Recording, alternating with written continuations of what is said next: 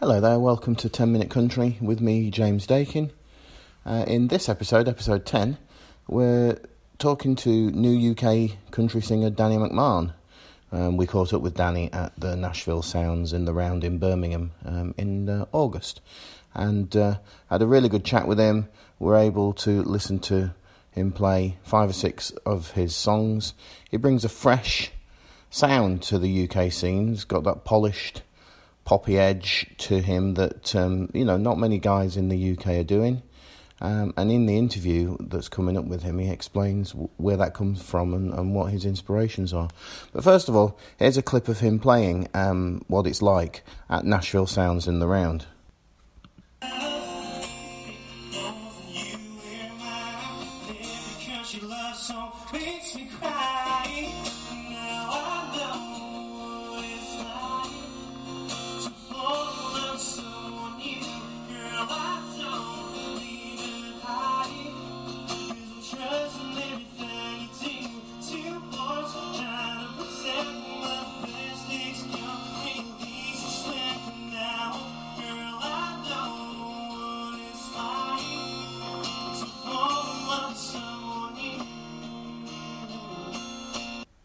And so here's our interview with Danny from Birmingham in August.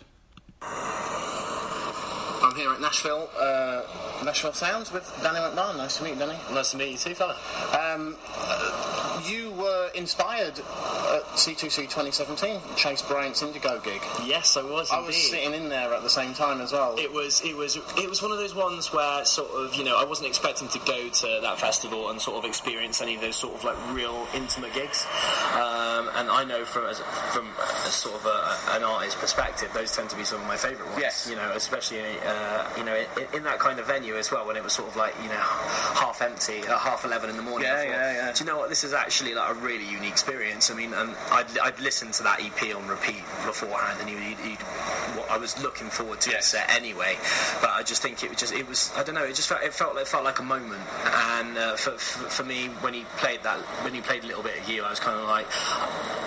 Obviously, I was, I was I was in the pop game at the time, and I wasn't playing country music. I was writing for other people, and that was the moment where I thought, ah, oh, just, nah, do you know what? I want to do that because because he was talking. I think he was talking about you know how he how he worked so hard to get to that position and get to Yes. that point, and I was like, this is real. This is authentic. This has got human emotion in it, and this is this is what I'm missing in, in the uh-huh. moment in my in my musical journey. Right. And I was like, okay, that this is it. So you changed direction completely. Yeah, yeah. So I was doing sort of synth pop music at the time. Wow. Um, I think I sort of did uh, um, my last sort of synth pop gig sort of about three months after that, and then Yeah. started recording my country record and released it in yeah, November 2017. And you've done. Two, you've got two EPs. Yes, now, yeah. yeah, yeah. But I've got I've got my own studio, so I sort of um, I churn out quite a lot of music. Right. Uh, so you've got lots more in waiting. Yeah, there is loads more in waiting, and uh, I'm going out to Nashville in a couple of weeks as well to literally just write with uh, with guys over there for a whole week as well. Excellent. So, yeah, So tell us about momentarily. Uh, my favourite. Uh, it don't work that way. I'm glad I you love said that that. That's my favourite too. Yeah, It's got Uh, a sort of Rascal Flatsy feel to it. I love Rascal Flatts. They're my biggest. They're my biggest, biggest in, in, sort of uh, inspiration from a from, from a vocal perspective. It's sort of like my aim is to be anywhere remotely near. Yes. And here's a little snippet of said song.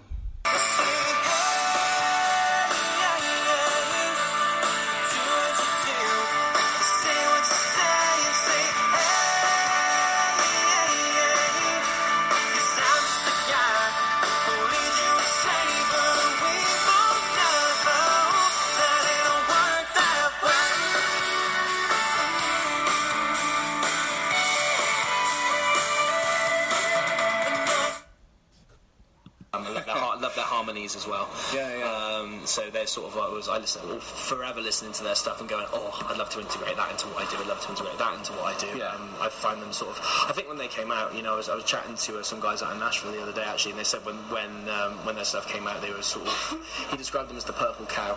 Oh, okay. Uh, on a on a on a hill of black and white. Yeah, cows. yeah. Uh, something very very different, and that's why they blew up in the way that they did. Yes. Um, so yeah, definitely. Can I say it, it don't work that way? Kind of that, that drive-in sort of um, life is a highway. I, I love I love that vibe. It's, a, it, it- it's sort of Keith Urban as well. There's a Keith, slight Keith Urban feel to Yes, it absolutely. I've, I've, I've, I've always loved that sound, and again, Chase Bryant's another one that Yeah. sort of um, has sort of tried to push that over over recent, recent years. It's sort of like that, re- say that sort of driving guitar, feel good country music. and so are you a guitarist I am as well yeah. as a singer? Yeah, yeah. yeah, yeah. So um, I learned. Uh, I, that was probably before I before I started singing. I was, I, what was I? 16 years old, and I've been play, I've been playing flute and piano sort of in an orchestra, and I kind of got uh, I heard Nirvana for the first time. Uh-huh. I kind of just decided, you know what? Actually, I'm going to pick up a guitar, and I spent the whole summer when I finished my GCSEs, you know, learning Led Zeppelin solos until my fingers bled. Right, yeah, yeah, yeah, Basically, um, and then I started getting into Brad Paisley was the first uh, country artist that I heard, and I heard, sort of heard some of his solos. I was like, wow, like, I got got to get working on that.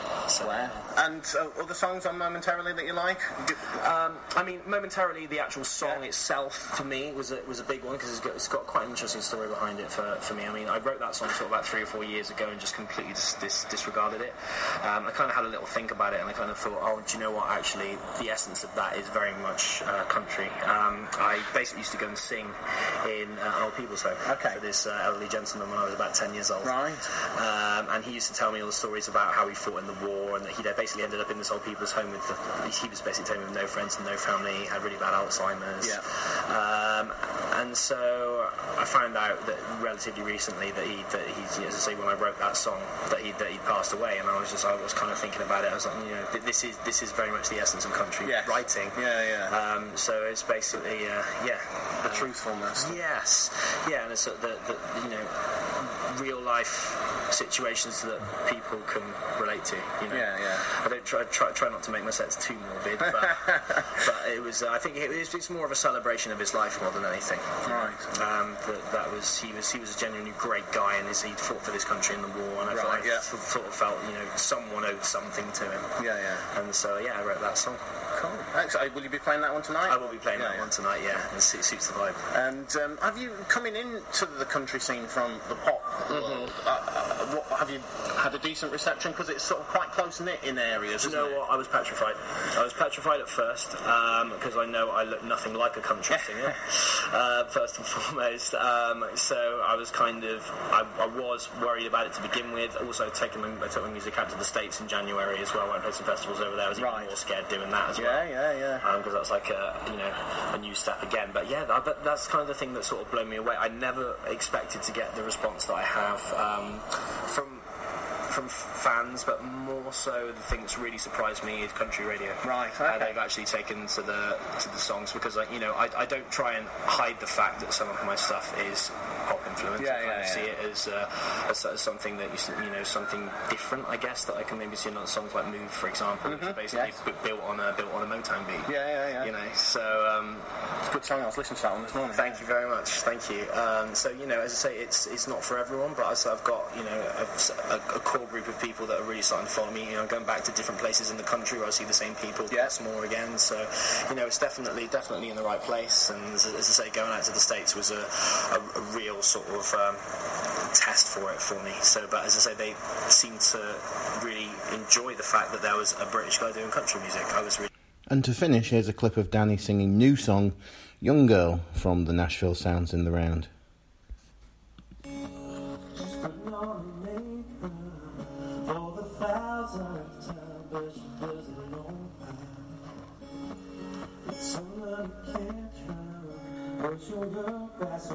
So. Swing your hips on the dance floor. Don't you do 'cause you're worth so much more.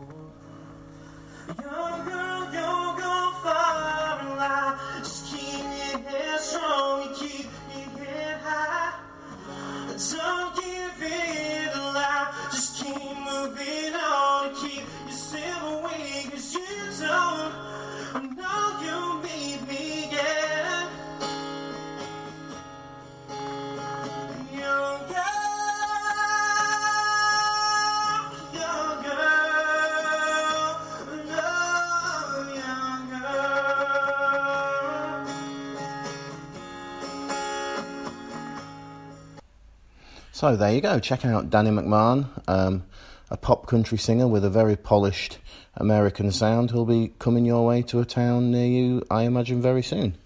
Um, I've been James Dakin. Thanks for listening to this week's 10 Minute Country.